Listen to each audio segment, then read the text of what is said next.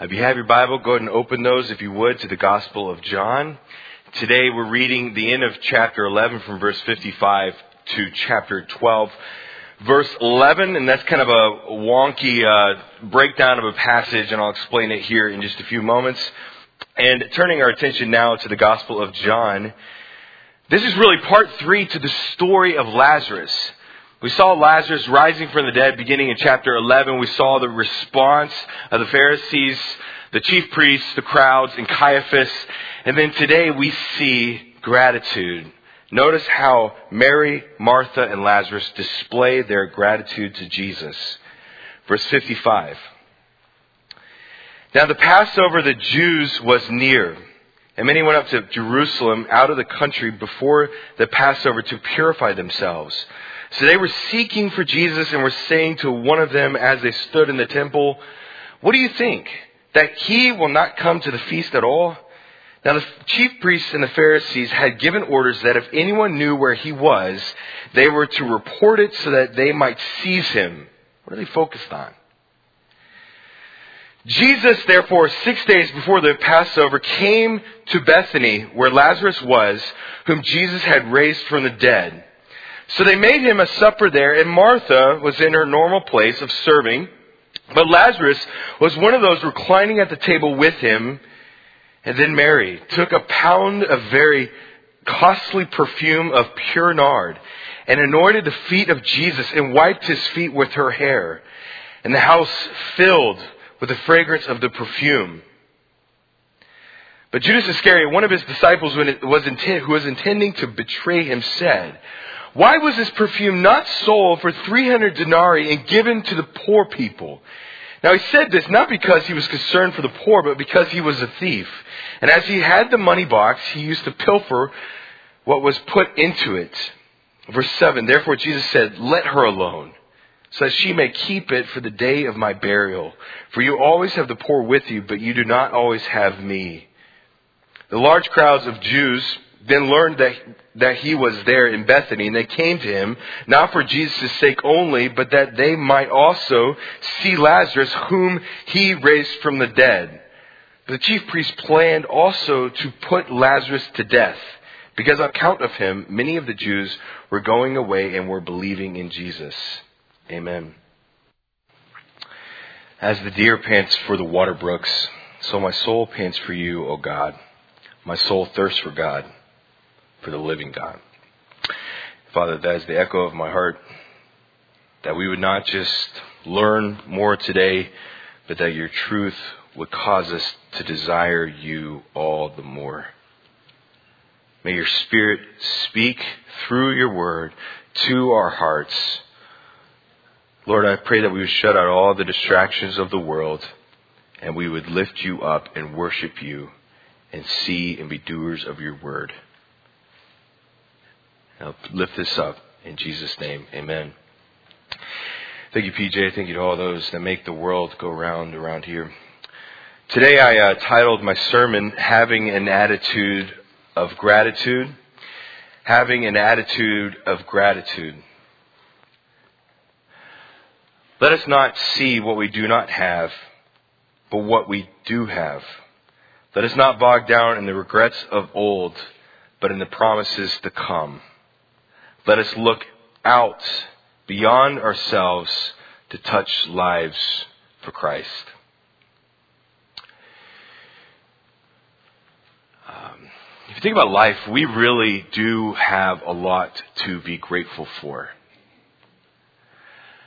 I'm going to say that again, and I'm going to I'm going to ask of you to say it, Amen. We really do have a lot to be grateful for. The Lord has blessed us immeasurably in so many ways. And oftentimes we are so focused on the negativity of life, the circumstances in which we live, that we fail to see the blessings of God. We fail to be grateful for the, all of the blessings He gives us.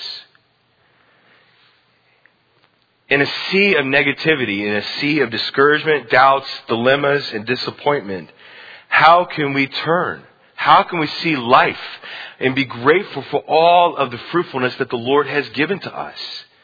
Because in our passage today, in John chapter 11 and 12, I see gratefulness. I see three people, Mary, Martha, and Lazarus, that are grateful for what the Lord has done, and it gives us an example to follow. And being grateful to God, oftentimes we cannot look at our circumstances, our current circumstances, to be grateful. But we must sometimes get above our circumstances and look to the past, look to the future, and look outside of ourselves to really be grateful for all of the things that God has given us. As we have walked through the Gospel of John, there are many, many stories that come to my mind, many uh, truths, stories that have been inscribed on our hearts and our minds. Think about John chapter 1, the prologue, which is a beautiful piece of theology. That John takes these, this simple language and creates this beautiful, complex tapestry of Christology. In John chapter 2, we see the wedding in Cana. You see Jesus clearing the temple. Then you have Nicodemus and the story of him being deceived by religion. Then you have John the Baptist uh, pertaining and his testimony to the Christ. Then you, then you kind of turn the page and you see this shamed person of society, this forgotten woman in Samaria. And Jesus comes to her and he values her and he shares with her the most precious gift of all, eternal life. And what does that communicate to all of us here this morning? That the gospel is not for just good people. It's meant for all people. That Christ has come and he has died for all sin. That all may be redeemed. And then you have the story in John 5 of Jesus healing the lame man beside the pool of Bethesda, teaching us that religion is not about following rules, but about having a relationship with God and extending love and grace to others. In John 6, we have the story of Jesus taking a happy meal and, and, multiplying it to feed a stadium of people. And then right after that, we have the story of Jesus walking on the water. And then you have right after that, this, this massive discourse of Christology, over who Christ really is. And then in that section, we just have unpacked the person and identity of Christ. That is really the theme of the Gospel of John. That He is the bread of life. What does that mean? That He is the source of life. That He is the light of world. That He is the light of the world. That He is the source, or so, excuse me, He is the solution to sin. That He is the door. That He is the entryway to eternal life. That He is the good shepherd. He is the leader of God's people. He is the resurrection and the life. He is the way, the truth, and the life. There's only one way to heaven, friends. And He is the true vine. Jesus is the Son of God.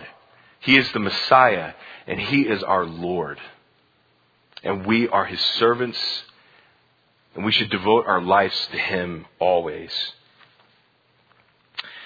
And this is really the backdrop of our passage today. Today is really part three, as I've already said, to the story of Lazarus rising from the dead. Kind of section number one was John 11, 1 through 44. And what did we really see in that section? John 11, 1 through 44 was really the purpose of that was not to really just uh, raise Lazarus from the dead, but it was really to display the glory of God in John chapter 11 verse 4. And kind of, what was the lesson to us in John 11 verses 1 through 44? It was that in trials that God is glorified, calling us to a deeper faith, to begin our faith, or to stretch our faith.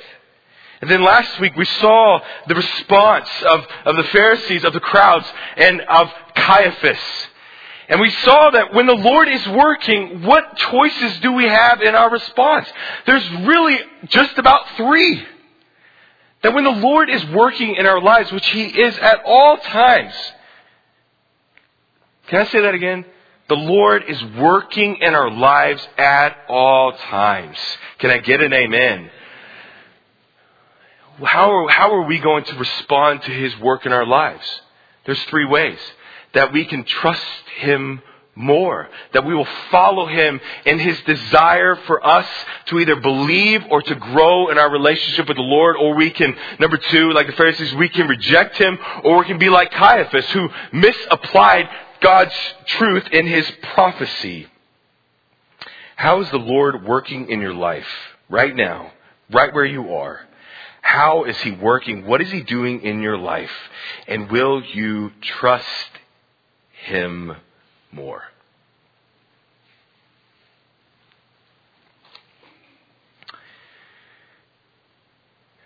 Today is really the beginning of Passion Week. Today is really the beginning of his crucifixion and arrest and resurrection. And when I was just kind of picking apart John 11 from verses 55 through John 12, verse 11, that kind of uh, pericope and that kind of section, I, you know, I, I was just, I just saw absolute delight from three characters, Lazarus, Mary, and Martha, I saw their gratitude for what Jesus Christ has done in their life, and even though they still can have a beef with what God has done and Christ has done in their life. And today I want to talk to you about having gratitude, having an attitude of gratitude despite if your present circumstances are crummy, how do we delight here and now? pause for just a second before I dive in any further. I'm going to ask of you right where you are. I want, to, I want you to put a picture in your mind of a blessing that God has given you. It could be a spouse, it could be a child, it could be a job. How has the Lord blessed you? What do you have to be grateful for? Some time ago, I was uh, an older gentleman called me, and he uh, he called me on the phone, and I know this man very very well, and he he said, you know, Byron, I have nothing to delight in, nothing to be grateful for. That my life has been one giant solemn story, and that he had nothing to be happy about. Now, I'm sure we've all felt that way because I certainly have. Okay, uh, but I was, I know this guy well, and I was a little bit, what? Like, I was a little bit dumbfounded, okay, and I was gentle with this gentleman. I didn't come out and just slap him through the phone, so don't worry, I'm not really that type of person. Uh, y'all are all going to be terrified to call me on the phone from now on. But this man who contacted me, who said he had nothing to be grateful for, nothing to be happy about, I knew him well. And this man was a multimillionaire. I mean, he drives a car that's more expensive than my house. This man has four kids that are all productive members of society. He has oodles of healthy grandchildren. He has his health. He can he is able to live and do whatever he wishes. This man has a wife who serves him and takes care of him. This man is a Christian. He has been saved. He has all of the promises and blessings to come. And he was so stuck in the mire of his present circumstances that he failed to be grateful for anything. But we can be just like that.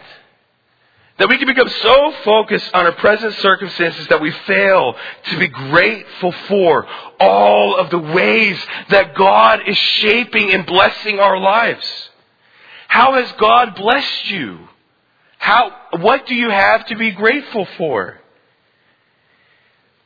Friends, it is so easy for us to look at the dry road we walk and fail to remember the ocean behind and the mountains ahead. If you are walking a dry road, a road that seems just endless, just dry and fruitless, then today you need what Lazarus, Mary, and Martha show us to do. Because today I want to answer the question, how can we be satisfied and grateful in the here and now for all of the blessings that God has given us? But it takes us to look back, to look in the future, and to look out at the lives of other people. So if you have your Bible, open those to John 11. And today we will begin in verse 55 and we will go to John chapter 12, verse 11. Now, uh, that's a weird breakdown. I, I know some of you are thinking that's a strange passage and the reason that there's a weird breakdown that I kind of uh, saddle between two chapters is because whoever placed uh, the chapter markers in the Bible, whoever did that, Paul didn't do that, by the way, and they didn't do that back then. I'll explain that here in just a moment. But whoever placed the chapter divisions got a lot of them right, but they got this one wrong. If you want to see another example of a bad chapter placement, then go to Genesis chapter 2. Uh, the original, if you don't know, the original manuscripts of the Bible did not have any punctuation. There were no paragraph indentions. In fact, the New Testament original manuscripts were written in all capital letters with no, no punctuation, no spaces in between words, no chapter markers, and no verse markers. The chapter and verse markers were not added until the 13th century, some 1200 years after the Bible was completed. So the, the, chapter and verse markers are not inspired of God. So if I offended you by saying that this chapter marker is bad, I'm sorry. Because it is. Because if you notice in verse 55, what does it signal to us? Notice what it says. The verse 55 is really what begins the presentation of the Christ. You have John 1 through 11, verse 54 is the proof of the Christ, and then John through the end of the book is the presentation of the Christ. Notice verse 55 in your text. Now the Passover of the Jews was near. And many went up to Jerusalem out of the country before the Passover to purify themselves. So they were seeking Jesus and were saying to one another as they stood in the temple, What do you think? Is Jesus coming to the feast at all? Now the chief priests and the Pharisees had given orders that if anyone knew where he was, he was to report it so that they might seize him. Notice the first phrase here in verse 55 signals the Passion Week. Now the Passover of the Jews was near because what do we know happens at this Passover feast? That Jesus is sacrificed as the Passover lamb for the sins of the world. Passover itself was an annual feast. Now, if you do not know the culture of the first century, there are three annual feasts that required a migration to the city of Jerusalem. The first of the year is Passover, which happened in early April. You have the Feast of Pentecost in kind of mid-May, and then you have the Feast of Booths in October. And Passover was kind of the highlight of the year. If you could think about it this way, Passover was their 4th of July. It celebrated, it commemorated their escape out of 400 years of captivity to the nation of Egypt. And in Exodus chapter 12, what's the story of Passover itself? In Exodus chapter 12, God warns the nation of Israel that God will come as the tenth plague to the nation of Egypt, that he will come and strike down the firstborn from the Egyptians, and that the Lord would pass over all of the Jewish households that would have the blood of the lamb spread over their doorposts. So the nation of Israel in Exodus chapter 12 took blood from a lamb, spread it over the doorposts of their homes, that the God would pass over. And now, 1500 years later, Jesus is that lamb that died so that God the Father would pass over our sin, previously, currently, and forever committed. But then notice what the Pharisees do here. I was uh, at lunch this week with a friend of mine, and we were at Walton's. If you've never been there, they did not pay me to do this advertisement, okay? Uh, it's really good. You should go there. But uh, this gentleman called the Pharisees parasites, and I thought that was a good name for them. Because they don't see the celebration of Passover as a celebration of their exodus from Egypt. They don't see it as an image of God's redemption. What do the Pharisees see this Passover as? They only see it as an opportunity to seize and to kill Jesus. That this one thought is all consuming. Notice verse 57. Now the chief priests and the Pharisees had given orders that if anyone knew where he was, that he was to report it so that they might seize Jesus. In a sense, they get pigeonholed that they ignore what really God is doing and even the significance of the Passover meal, the significance of who Jesus is, and they're so consumed by bitterness and resentment and religiousness, that's a word, that they focus solely on killing Jesus. Friends, if we are not careful, we can end up just like them. That we can let our religious zeal, our bitterness, our schedule, our selfishness pigeonhole us to completely blind us to the truth of what God is truly doing. But today's story is not really about the Pharisees, it's really about Lazarus, Mary, and Martha. Notice verses 1 through 8 in your text. It says, Jesus therefore, six days before the Passover, came to Bethany where Lazarus was, whom Jesus had raised from the dead. Before we go any further, I want you to notice one word in verse 1. Now, I point this word out very often, and you're probably going to know exactly what word I want to talk about in verse 1. But it's the Greek word oun. It's the word therefore. And what I say, oh, therefore is therefore a reason, right? So what, is, what does it do? Therefore links the passage before with the conclusion in verse 1. So it links Jesus going to the town of Bethany with the sinister plot of the Pharisees.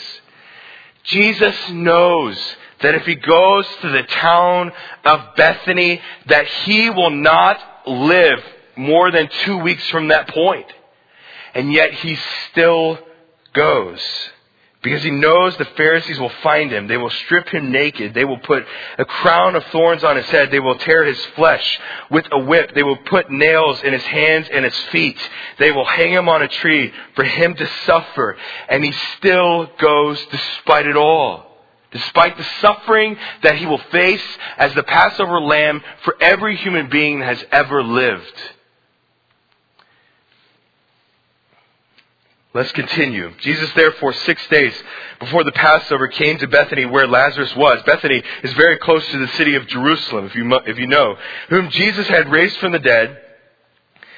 So they made him a supper there, and Martha was serving, but Lazarus was one of those reclining at the table, and then Mary took a pound a very costly perfume made of pure nard and anointed the feet of Jesus and wiped his feet with her hair and the house was filled with the fragrance of perfume.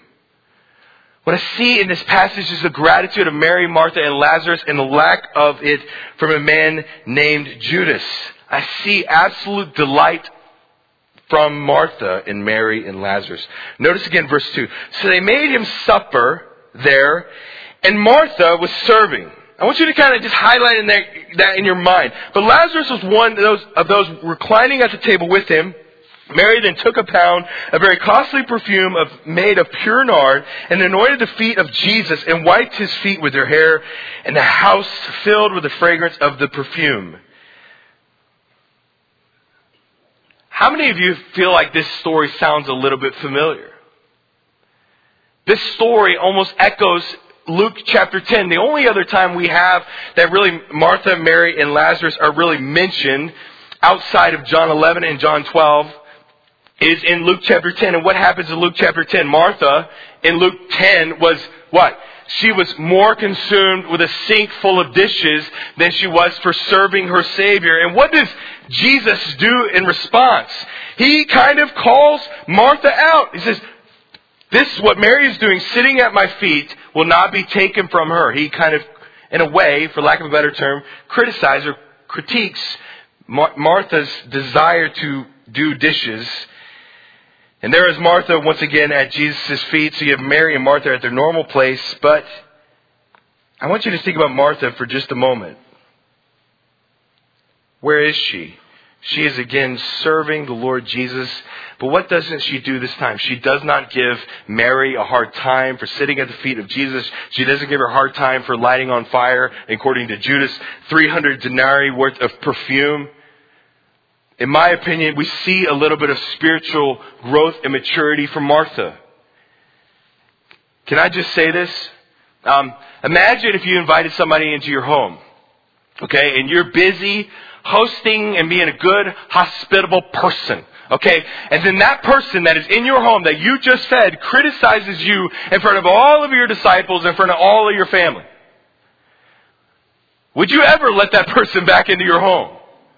Uh, if somebody criticizes you in your home, questioning your judgment, despite you working hard to make them feel at home, you would have a hard time bringing that person back into your door. I see Martha here as a, she has grown and spiritually matured where she does not criticize Mary, she does not resent the past. How can we be grateful in the present? It is to learn from the past. It is to learn from the past if you have your notes. Because if I were Martha and I were not humble I would probably be bitter and resentful for Jesus calling me out. Because think about the characters in the New Testament. Who is bitter and resentful for calling them out? That's the Pharisees. They can't help themselves. They just build in their resentment and anger because Jesus keeps chastising them for their wrong. But instead, Martha turns and does something else with it. She is receptive to the, to the instruction of the Lord. She receives it with humility. Martha is humble, learning from the past.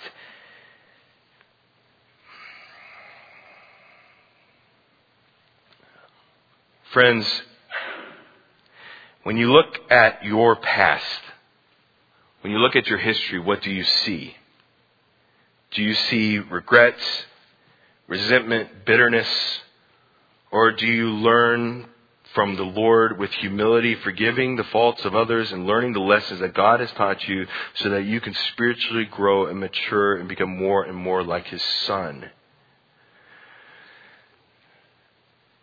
I, um, I saw a, Calvary member this week on Facebook. He uh, they caught a skunk. I don't know if anybody else saw that before. That is an unpleasant surprise. Okay, so I'm glad they caught it, but steer clear about a mile of that thing. Okay, but I've known a lot of skunks in my life. A skunk is a person that sprays stink on all those that get close. That let past hurt control their relationships in the present by spraying stink on everyone. I have a relative of mine that was um, stolen from for, by one of his employees, and he, this employee stole from him a large amount of money. And this one event that happened when this guy was probably about 60 years old, and this gentleman lived to in his 90s. So for 30 years, this one event caused him to become a skunk, spraying scent and nastiness and bitterness and rage and aggression on his family, on his friends, on his grandchildren and children. He became a skunk because he could not learn from the past. He could not let go of the bitterness of somebody's betrayal. Hey, Mar- Martha had a choice. In Luke chapter 10, she could have become a skunk, spraying stink on everybody. She could have kicked her Savior out of her house for the resentment and bitterness of her being chastised in front of her whole family, but instead she grows and she matures and she learns. You see, Martha continuing to serve her Savior, learning from the past, but then notice Mary. And Mary then took a pound of very costly perfume of pure nard and anointed the feet, feet of Jesus and wiped his feet with her hair, and the house filled with the fragrance of perfume. But Judas, one of his disciples who was intending to betray him, said, Why was this perfume not sold for 300 denarii and given to poor people? Now he said this not because he was concerned for the poor, but because he was a thief. And as he had his hand in the money box, he used to pilfer what was put into it. Therefore Jesus said, Judas, let her alone so that she may keep it for the day of my burial. For you always have the poor with you, but you do not always have me. After supper, Mary takes a very expensive bottle of perfume and anoints the Lord. Why? In preparation for the future, in preparation for his burial in verse 7. So what does Mary know? So we, we learn from Martha, but what does Mary know about the future? That she knows that Jesus is about to die. In preparing for his burial, she knows that her close friend, her person that she loves is about to die. And instead of trying to talk him out of it, instead of trying to talk him out of being the Passover lamb, she anoints him in preparation for his burial. She looks to the future. She doesn't resist the will of God, but instead she embraces it. She embraces the future because she knows that when Jesus dies that he will serve as a sacrifice for the sins of the world. How does she show her gratitude with perfume? But she is grateful because she looks to the future promises that Jesus provides. If you have your notes, being grateful in the present requires us to learn from the past and look to the future. And it says that she was, she anointed Jesus' feet with perfume. And it gives two distinct details. Number one, it says it was made of pure nard, and it says that it was it cost 300 denarii. Now, what is pure nard? The word nard, we don't know that one really in English. It comes from the Greek word nardos, and it refers probably to a Himalayan plant that has a very strong scent. What did I just say? A Himalayan plant. Where is Bethany? Where Jesus is. It is in Israel. Where is the Himalaya Mountains? Mount Everest. It is in northern India, southern China. So think about that plant. It traveled some 8,000 miles to arrive at a town called Bethany a couple weeks before Jesus dies. And then notice what it says. It says it cost 300 denarii. Now how much is that? A denarii is, in this culture, one day's wage. So this is 300 days of wages. Let me put that in perspective. The average household income of an American is $61,000. That bottle of perfume would cost us $50,000. So Mary takes this $50,000 bottle of perfume, cracks it open, and anoints her Lord to prepare for his burial.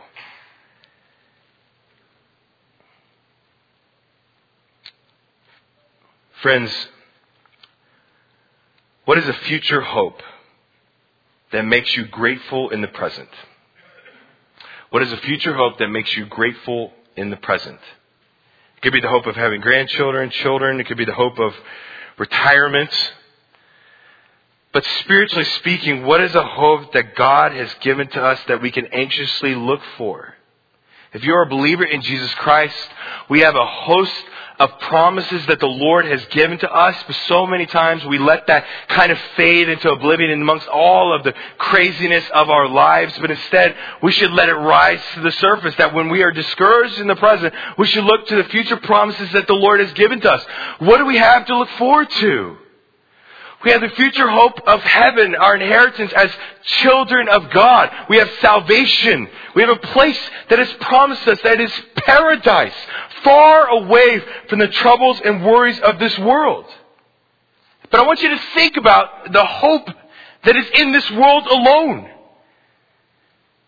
I want you to imagine for just a moment where you are, that there is no heaven, that there is no future eternity. That there are no promises of God. Just, just go with me on that for just a second. Just take all the promises, heaven, and just erase them. I did that, that this week. And what was the emotion that it comes? Complete and total hopelessness.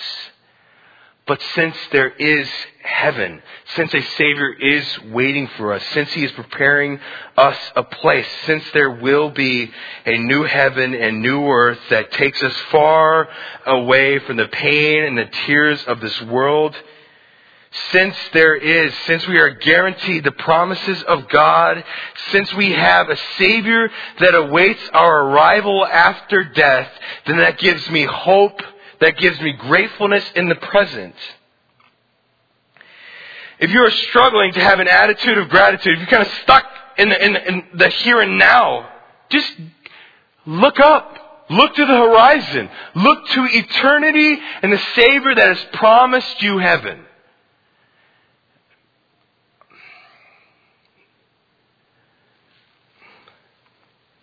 Look to the future hope that God has given to us but then notice Judas Iscariot. There's kind of this turning of the characters throughout this passage, is kind of weaving to different narratives. Notice Judas. And we kind of all, all have a Judas in our lives, that a person that just kind of nitpicks, that just kind of brings us down. Verse 4.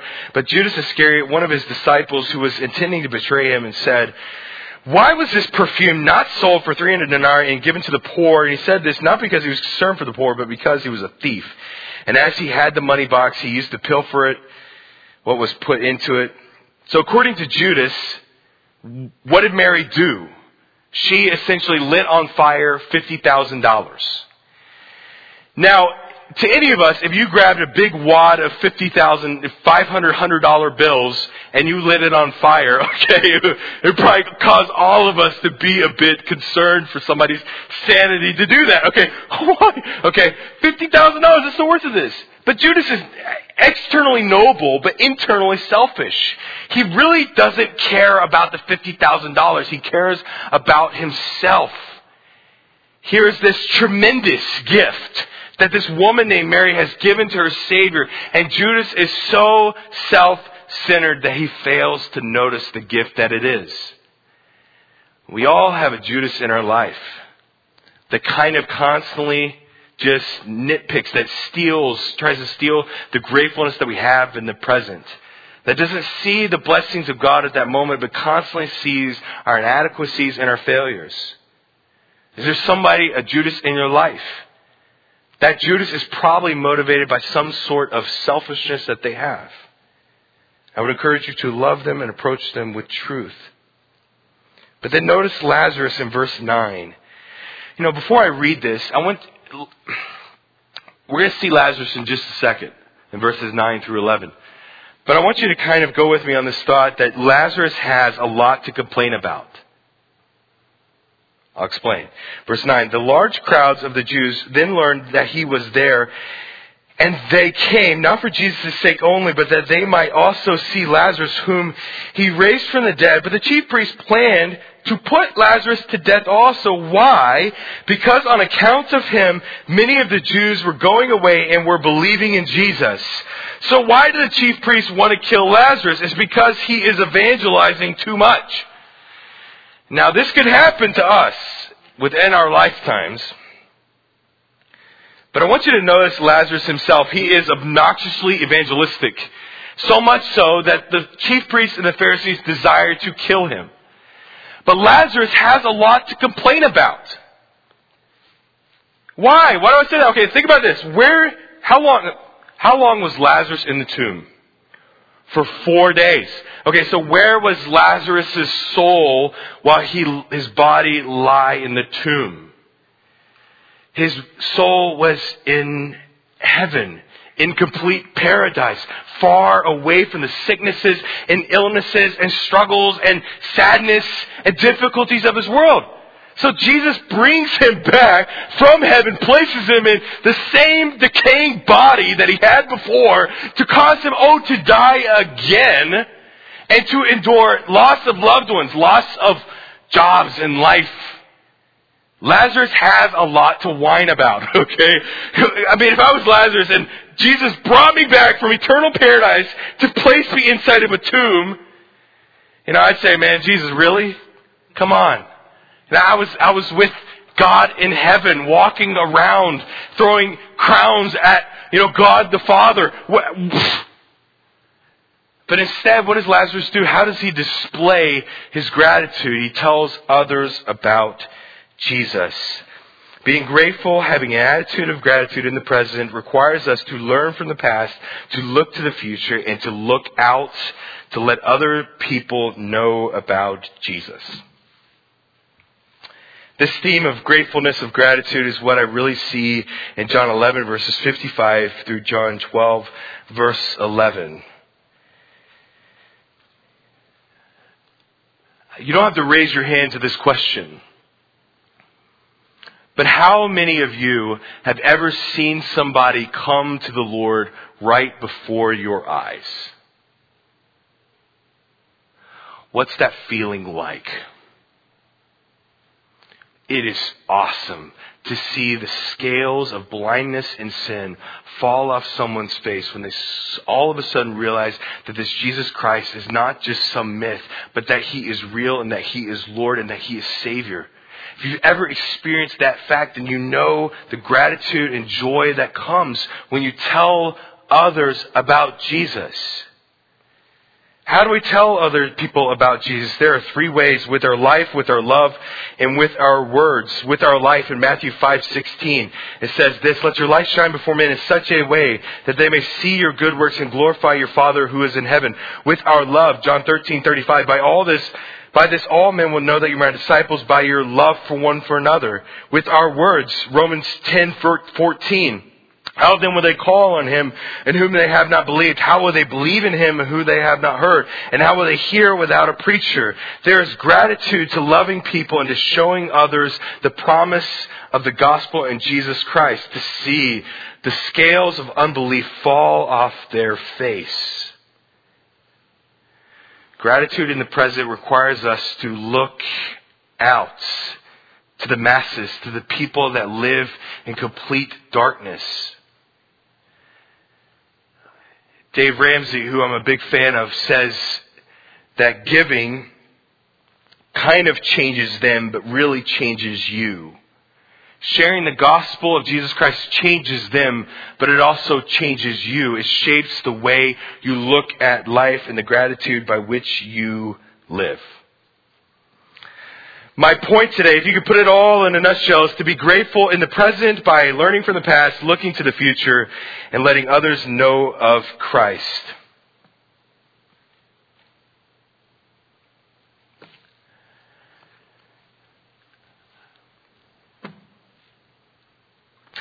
You know, as we kind of turn the tide to more of the application section of kind of taking this passage and putting it into May 23rd of 2021 in Huntsville, Alabama at Calvary Bible Church at 607 Drake Avenue, as we kind of take that and we kind of transition to the here and now, I just want to ask you just essentially three questions. Because what I want to do today is not for us to just be hearers of the word, but doers of the word. Right? Amen? Let us not just know the truth a little bit more, but let us practice it in our daily lives. And this week I just kind of just sat there and I, and I, I I'm on Wednesday now and I'm, I'm preparing this for, for Panera bread, at Panera, not for Panera bread, but at Panera bread, okay, um, I don't practice them on, this sermon on Panera employees. I would just be, uh, they would look at me like I've lost my mind, okay? But I'm just sitting there and I just have to ask myself the question, okay, Byron Bradshaw, you look at Mary, Martha, and Lazarus, what does this look like in your life? And so right then and there, I asked myself three questions. I did not create a slide for them, but they are on the back of your notes if you would like to kind of follow along. And I'm going to give you the three questions that I want you to answer. And after each question, what I'm going to do is I'm going to pause for about 20 seconds just to make it a little awkward in here. And I just want you to answer the question. Question number one is this what do you have to be grateful for in the past? What do you have to be grateful for in the past? If you do not have your notes, just think about that question. What do you have to be grateful for in the past?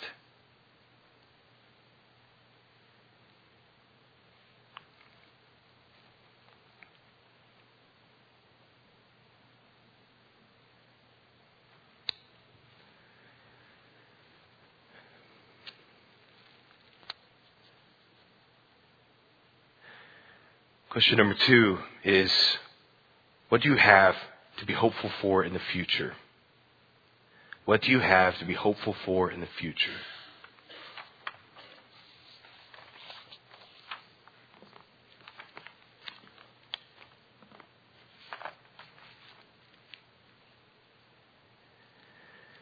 Question number three is this Who needs to hear of Jesus in the present? Who needs to hear of Jesus in the present?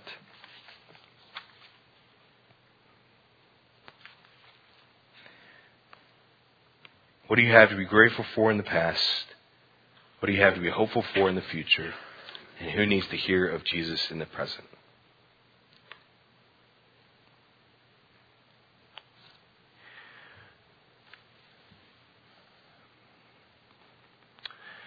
I hope today that we walk out different that we not be a skunk that sprays stink on everyone from the bitterness and resentment that we have from the past, but rather forgiving, moving on, learning from God, learning to trust Him, having this idea of heaven and the promises of the Lord that give us energy to follow, and then we have a mindset that looks out to the world to see them living in darkness and to share the gospel of Jesus Christ with them in the hope that you have. Friends, if you look to your present circumstances for gratitude and for happiness, often it will just leave you dry. we have to look above. We have to get our eyes off of the dry road that we walk and see the past blessings of the Lord. How the Lord has blessed you and granted to you life and has, has showed His grace to you immeasurably. We have to get our eyes on the future, on heaven that awaits us, on the future hope that we have, and the inheritance as sons of God. And we have to look to the dying world to present to them the gospel so that we can have that sense of gratefulness that as we see the scales fall off of their face because at that moment, for the very first time, they embrace their Savior. Get up. Look above. Rise above your present circumstances and see what the Lord is doing and let that cause gratitude in the present.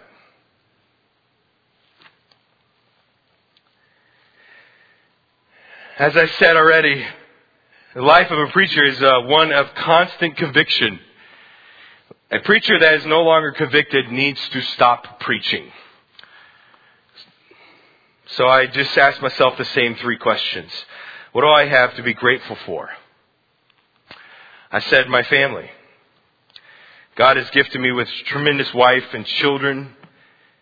If you know my story, then you know that I could be all bitter and resentful over losing my two year old son 10 days before his second birthday. And that day still affects me here and now. Every day I miss him, but God has blessed me immeasurably in so many other ways. Will I let that one past event cause me bitterness and resentment for the rest of my life? Or will I be grateful for the other blessings the Lord has given to me? I have hope for the future. Man, perhaps you are like this, but heaven tastes sweeter every day. because one day I hope to see my son this is the image that I have. I have my son in one hand and my Savior in the other, and I walk in complete and total paradise in eternity with them. That is the future hope that I have. And who is a family member that needs to hear the gospel? There is a family member that I have that has been bothering me, not bothering me, but that sounds bad, but they've been annoying me. I don't want to talk about them with the gospel. But the, the, the fact that I haven't shared with them driving me bananas. Who is somebody in your family, somebody, a friend, a, a relative that you need to share the hope of Jesus Christ? Will we live in agony as a skunk or will we live with gratitude? Will we let the past entrench us? Will we let the future bore us? Will we let others discourage us? Or Will we learn from the past? Will we look to the promises of tomorrow and the gospel today to give us an attitude of gratefulness for all the Lord has done? That is the question before us. Very quickly, do not know Jesus Christ, if you've never surrendered your life to Him, He is real and He desires for you to trust Him and to believe in Him as Savior. If you've never believed in the Lord and the gospel of Jesus Christ, the gospel is essentially the good news. The Greek word behind that is euangelion, is the good news that you are a sinner, which is the bad news that Jesus Christ has come to be the Passover lamb to pay for the sins of the world so that you would, so you have the opportunity not to pay with your soul the penalty of your sin, which is hell, but that through the blood of Christ, that your soul is purchased free and clear, that if you would believe in Him, that you would be saved. If you've never believed in Jesus Christ, He offers to you the gift of eternal life by faith.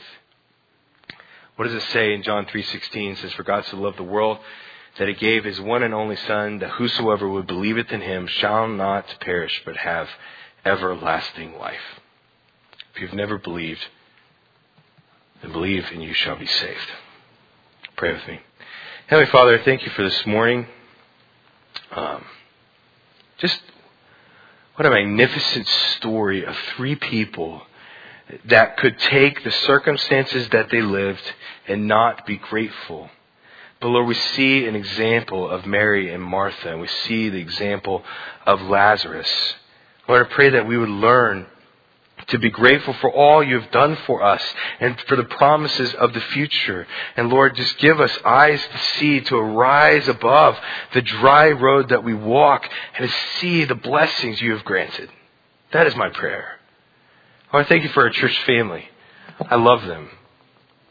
I love my church family. I thank you for each of them. For those that have not been able to attend physically because of COVID, Lord, I pray for special blessing for them, that you would remember them, that you would come to them and comfort them in this time. Lord, thank you for the rest of us that are here this morning. Thank you for the faithfulness to you and to your word and for the endless generosity to serve and to give to this church. Thank you for this morning. I pray all these things in Jesus' name. Amen.